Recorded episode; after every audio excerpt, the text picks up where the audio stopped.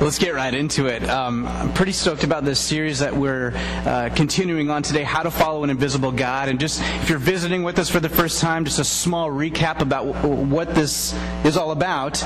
Uh, we, up until Easter, we followed Jesus' path to the cross. And then after Easter, we looked at some of his post resurrection appearances, where for 40 days he was popping up among his disciples and revealing himself and teaching things. And then there's an event in history called the Ascension, where Jesus' physical body body left the earth and he goes to be with the Father where he reigns. So it's kind of weird now. He's still alive, but he's not he's not here. He's not sitting here. I can't touch him and talk to him.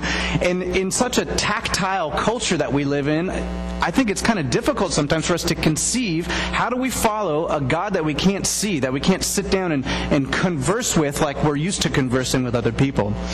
Well, Jesus knew he was going to go away beforehand, and he actually prepared his disciples. He gave us some teachings about this very problem, if you will, or actually he says it's a good thing. In John 14 through 17, uh, actually 13 through 17, Jesus teaches the disciples, he prepares them for how to get on without him.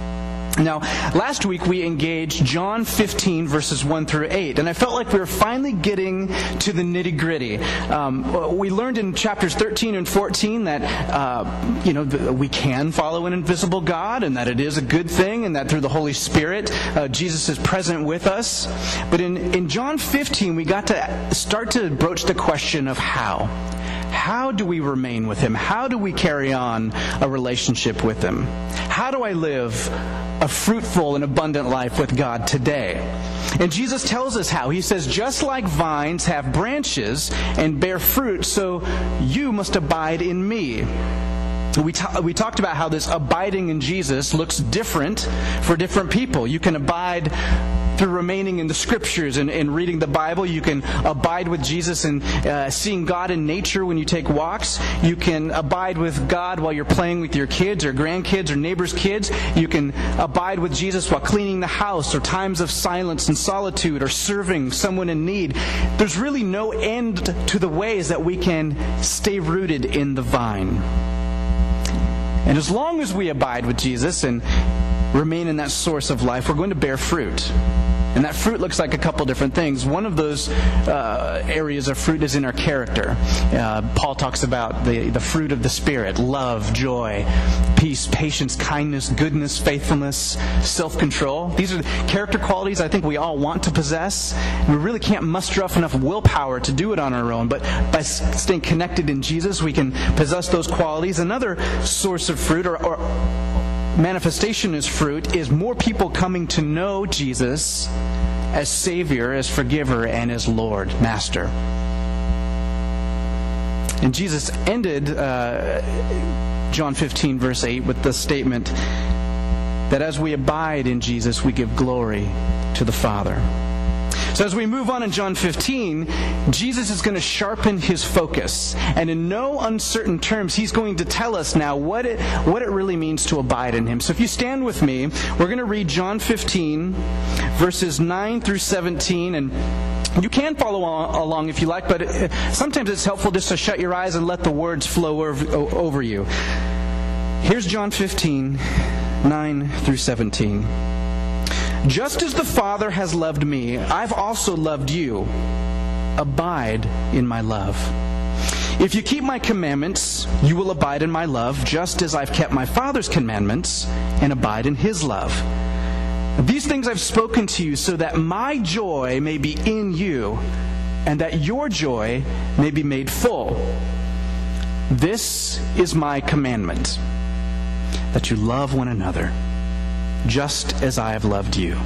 Greater love has no one than this, that one lays down his life for his friends. You are my friends if you do what I command you. No longer do I call you slaves, for a slave does not know what his master is doing, but I've called you friends. For all things that I've heard from my Father, I've made known to you. You did not choose me, but I chose you and appointed you that you would go and bear fruit and that your fruit would remain, so that whatever you ask of the Father in my name, he may give to you. This I command you, that you love one another. That you love one another. You may be seated.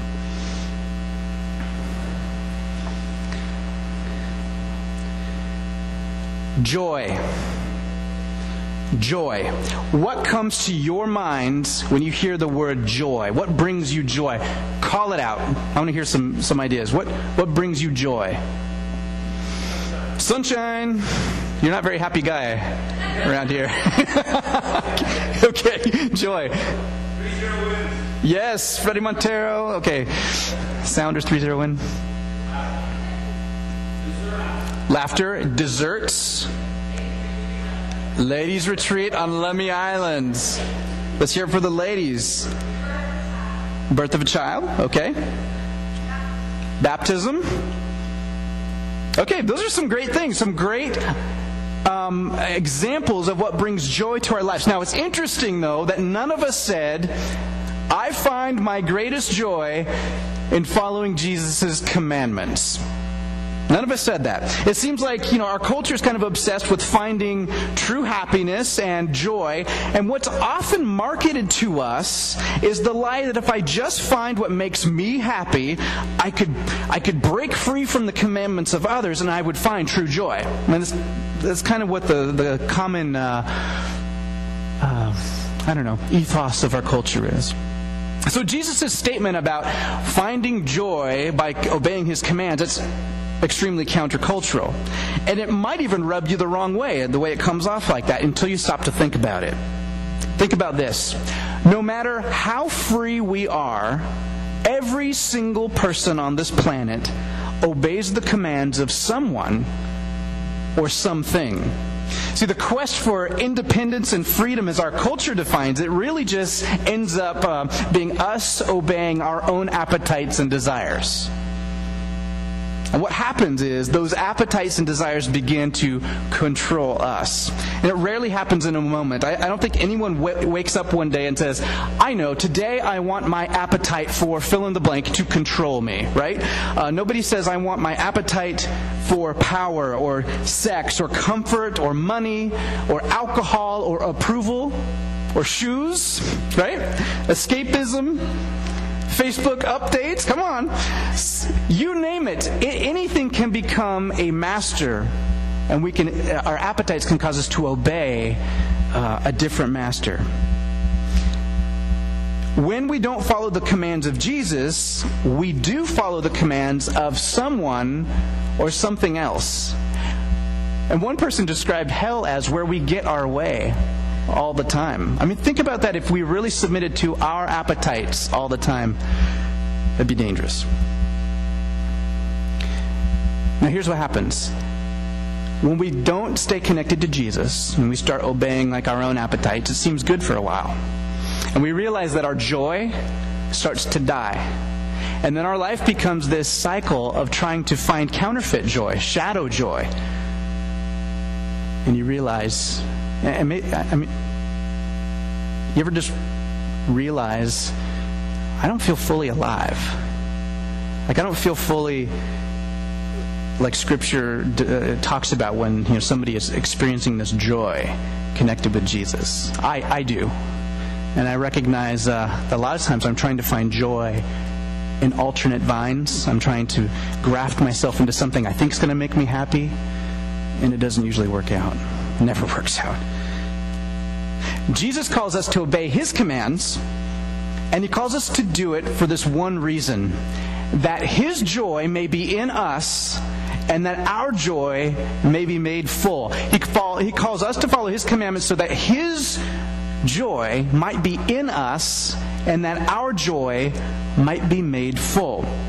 This is the same obedience that, uh, that this obedience that Jesus calls us to is worth the joy that comes with it. Remember, the writer of Hebrews said that it was the joy set before Jesus that caused him not only to die, but die a death on the cross. He did that for the joy set before him. So that's got to be some joy.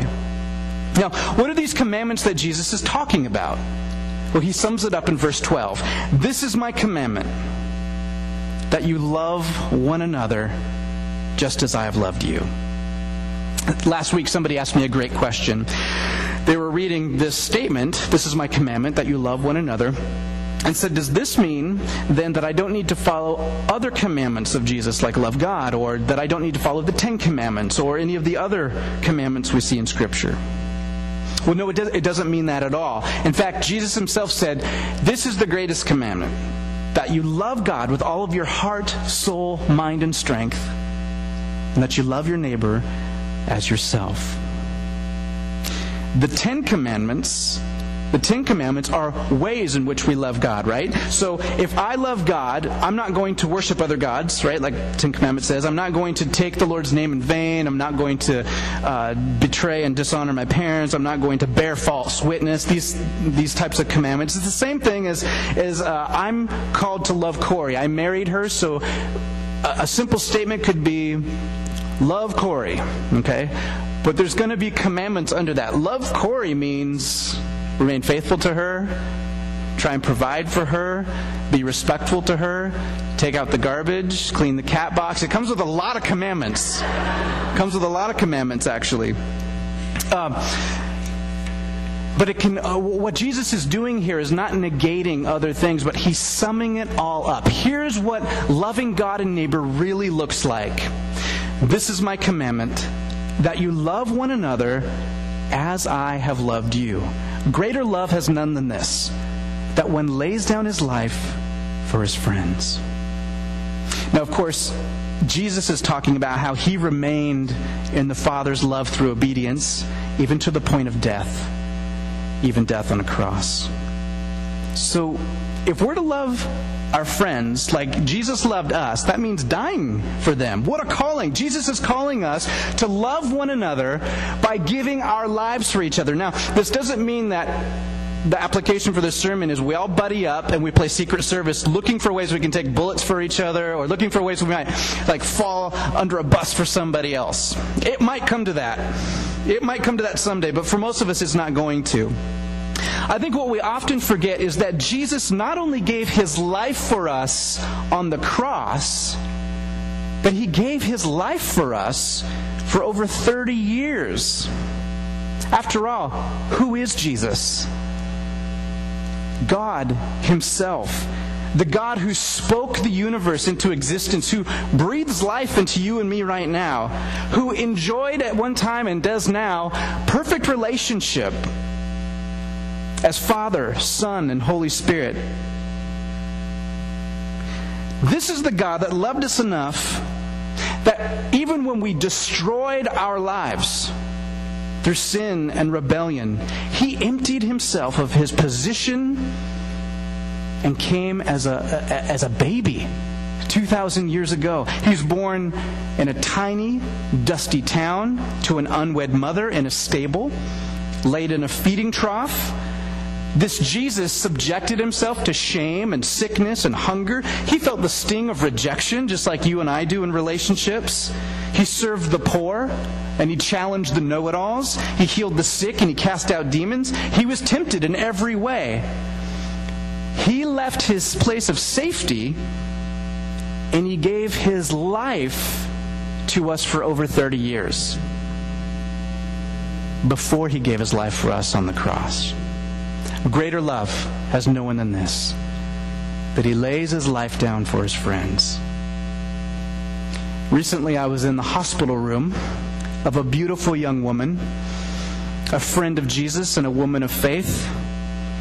She has an illness that affects nearly every part of her digestive system. And none of the experts can really do anything for her. And as amazing a love as she has for God, despite these circumstances, I also saw her friends laying their lives down for her. Megan Howell is one of these friends who drove all the way back from the Leavenworth area to be with her last weekend. Brian and Rachel are friends with hers as well. Some of these friends have husbands and have children, and they spend the night in the hospital with her and they make phone calls for her to different specialists and different insurance companies and different therapists, and they try and do everything they can. They're laying down their lives for this girl, and they pray for her. And stories like this make me want to be a better friend, you know, to love more deeply, to invest myself more fully in people's lives? So, how might you lay your life down for your friends? How does that challenge you? To give up maybe position of power or comfort or convenience. Maybe you have some ideas, and that's good. But there's more here than meets the eye, isn't there always? Right? You're like, Chris, you can't end this early. You never do. Uh, there's a ton of meaning in these small sentences. In order to get at the meaning, what we need to do is understand a few terms a little better. We're going to start with the term friends. Because from a 21st century perspective, we read our definition of friend into this text. What we really need to do is understand what friend means to Jesus. First of all, let's talk about friendship in our culture. What is a friend in our culture? Well, it's someone first and foremost that you like, right? A friendship in our culture, you hang out with people you like, you call them friends. A lot of times, friends in our culture share common interests. Someone you enjoy spending time with, someone you share your joys and your pains with. And most of our concept of friendship is two things personal, personal, and it's egalitarian it's egalitarian. Like we have to have some give and take in our culture with, with friendship. Just an aside, I try and remind us of this, but when we look at Scripture and and we try and get underneath it and look at the historical, cultural context, I want us to see the difference between now and then but one isn't necessarily better than the other. Do you understand? So our idea of friendship isn't necessarily worse or better than the idea that, that Jesus is talking about. We just need to understand what he's saying so we can properly apply the scripture. Okay? So our idea of friendship in our culture is typically personal, and it's a like like thing, it's egalitarian. Right? In the first century, of course, friendship meant something different. We need to at least understand it if we're going to understand Jesus here. Friendship in the first century was not private, it was always communal and it was public, not personal and private. So you were a friend to a group or a clan. And most naturally, your primary friendship group was your family.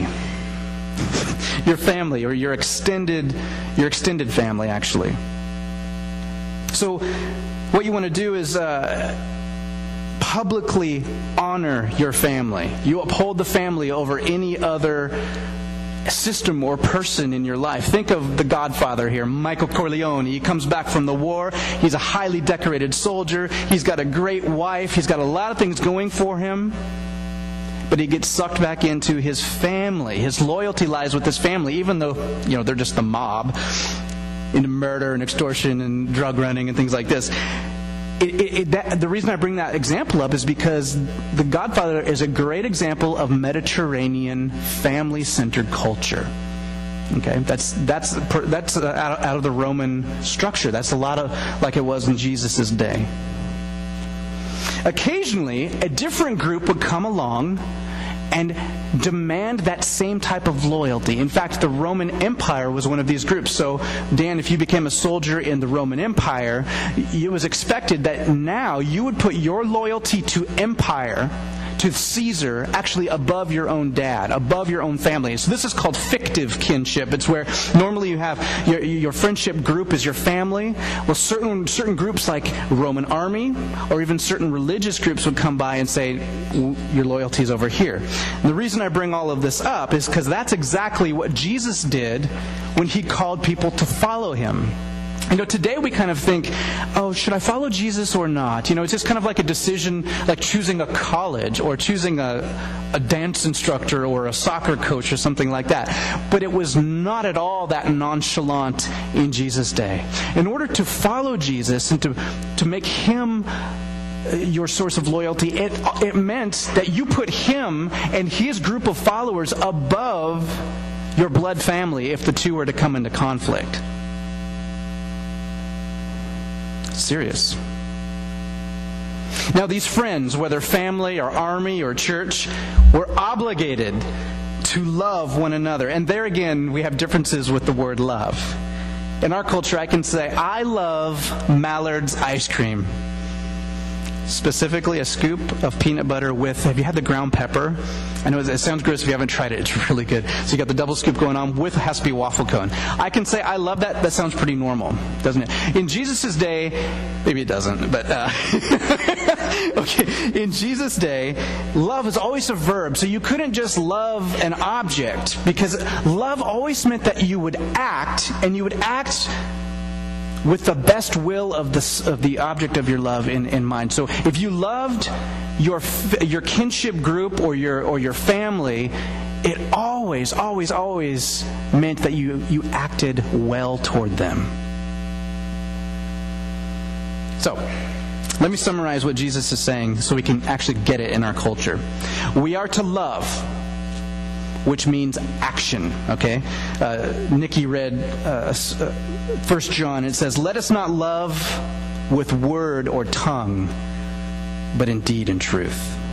So we're to love with deed and truth. Okay, we're to love our friends, which means what is our fictive our fictive kinship group is the church. We're to love with action our friends, which means everyone in the church, even those, this is important, even those you don't necessarily like. Remember, Jesus' definition of friendship wasn't buddy buddy, personal, private. It was your loyalty to a group, despite whether you, you, you like each other or not.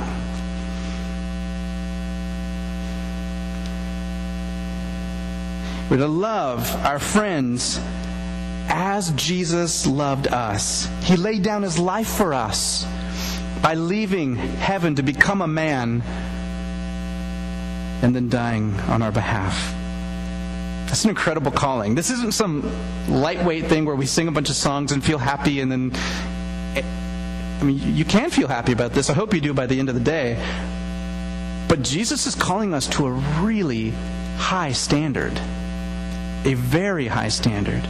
He says the way to be fruitful is to abide in me, and the way to abide in me is to obey my commands. And here's my command that you love one another as I've loved you. Well, next in the scripture comes a couple of difficult statements. You're my friends if you do what I command you. No longer do I call you slaves, for the slave does not know what his master's doing. But I've called you friends. For the things I've heard from my Father, I've made known to you. Again, we have to be careful about reading our culture into this teaching. If I go up to my friends and say, hey, you can be my friend if you obey my commands, Not going to have friends very long, right? Because in our culture, friendship is egalitarian. We don't, one friend doesn't get to tell the other friend what to do all the time. I remember I went to Malibu when I was 17, uh, Jordan Lofdahl and I, and uh, there was all these opportunities of things to do. You could play volleyball, you could go swimming, and so each afternoon we were we were inseparable, but we could never agree on what to do. So in order to make a decision, we would play foosball. And uh, he's not as good as you, Eric, so sometimes I would win. And uh, whoever won the foosball game would get to choose what to do that afternoon. So that's how we had this egalitarian thing going on our friendship. Not one of us d- didn't say to the other, "You can be my friend if you come swimming with me or come boating with me." Okay. That's not the way it was when this was written. If you follow football, you'll know that Pete Carroll is the new coach of the Seahawks, right? And I know he comes from USC, but uh, barring that, you know, he has, he's a good coach, at least in, in college. And uh, after his kids would graduate from USC, he remained friends with a lot of them. And one of those friends was LenDale White, who he brought to the Seahawks to be a running back. And uh, the news a couple weeks ago is that the Seahawks actually cut LenDale White. LenDale White was not practicing hard. And he was presuming upon this friendship he had with Coach Carroll that, hey, maybe I can just skate a little bit because I'm friends with the coach. Okay? But what he failed to realize is that on the football field, Coach Carroll wasn't friend Carroll, he was Coach Carroll.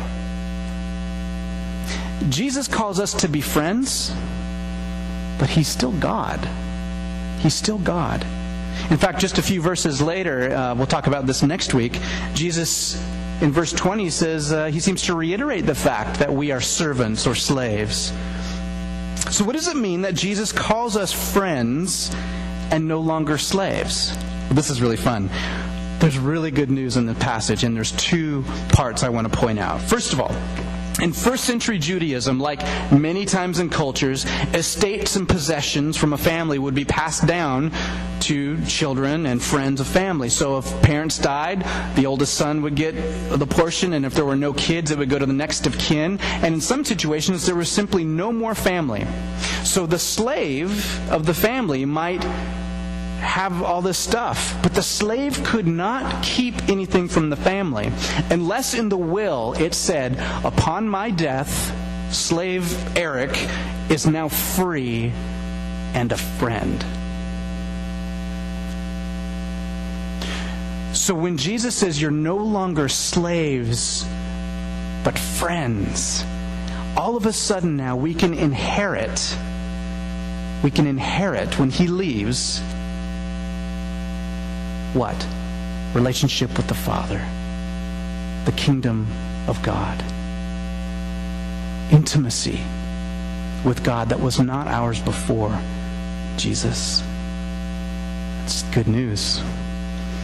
Number two, Jesus tells us everything the Father tells him. He doesn't just demand blind obedience. He doesn't call us slaves. Slaves don't know what's going on. I remember. Uh, my small group, I told this story, but I'll tell it again. Uh, when I got out of the Coast Guard to go back to school, um, I took a job as a construction laborer.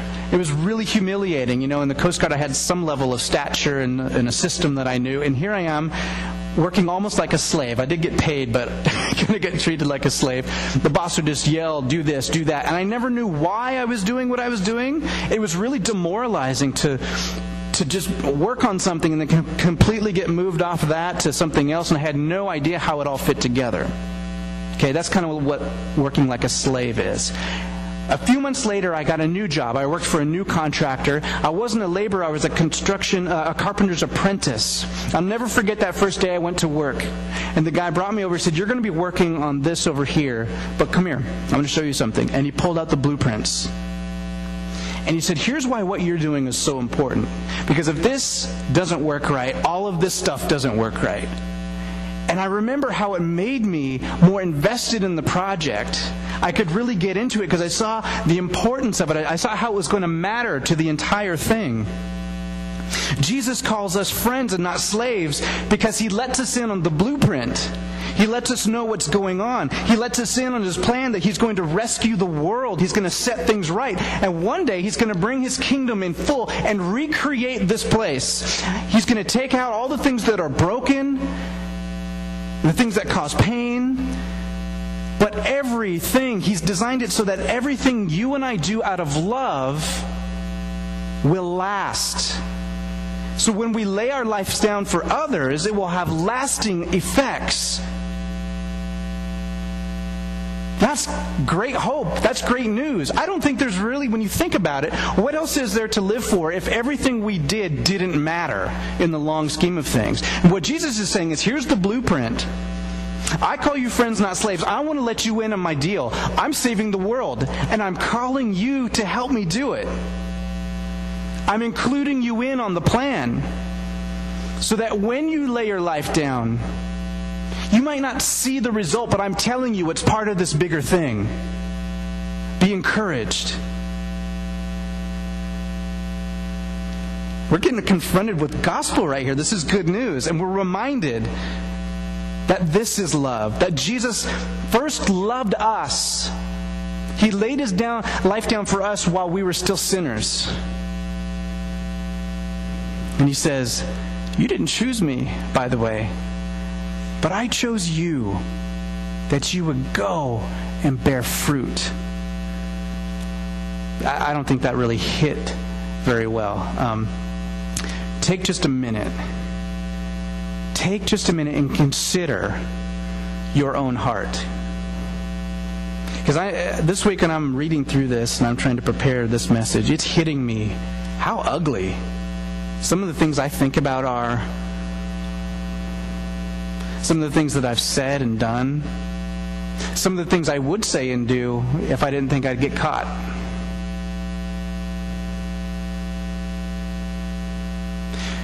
So, what Jesus is saying is, I know who you really are.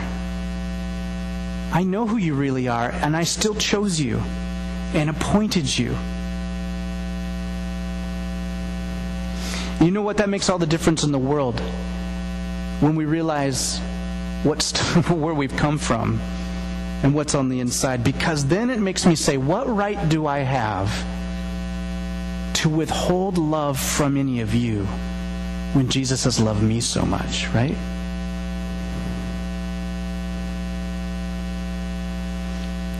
Two implications. If you're a writer, this is my where you want to write down. This is something to chew on. Number one, how might you lay your life down more fully for those in the church? How might you lay your life down more fully for those in the church?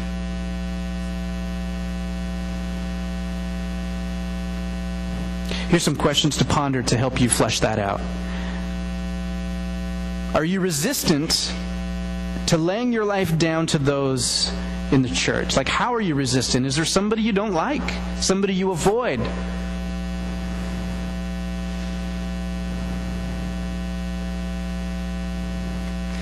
Are you resistant to showing grace to somebody else? Okay, so that's that's number 1. Number 2. How might we we as a church better love those who don't know Jesus wants to be their friend? How might we as a church better love those who don't know, don't even know that Jesus wants to include them on this incredibly satisfying life adventure? To be part of the rescue of the world.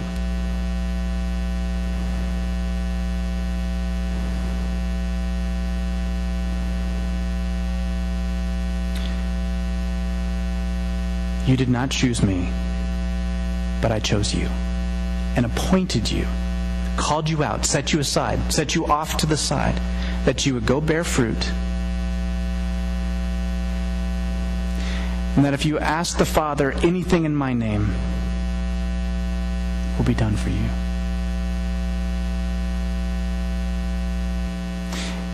We're going to transition now to our time of prayers for healing.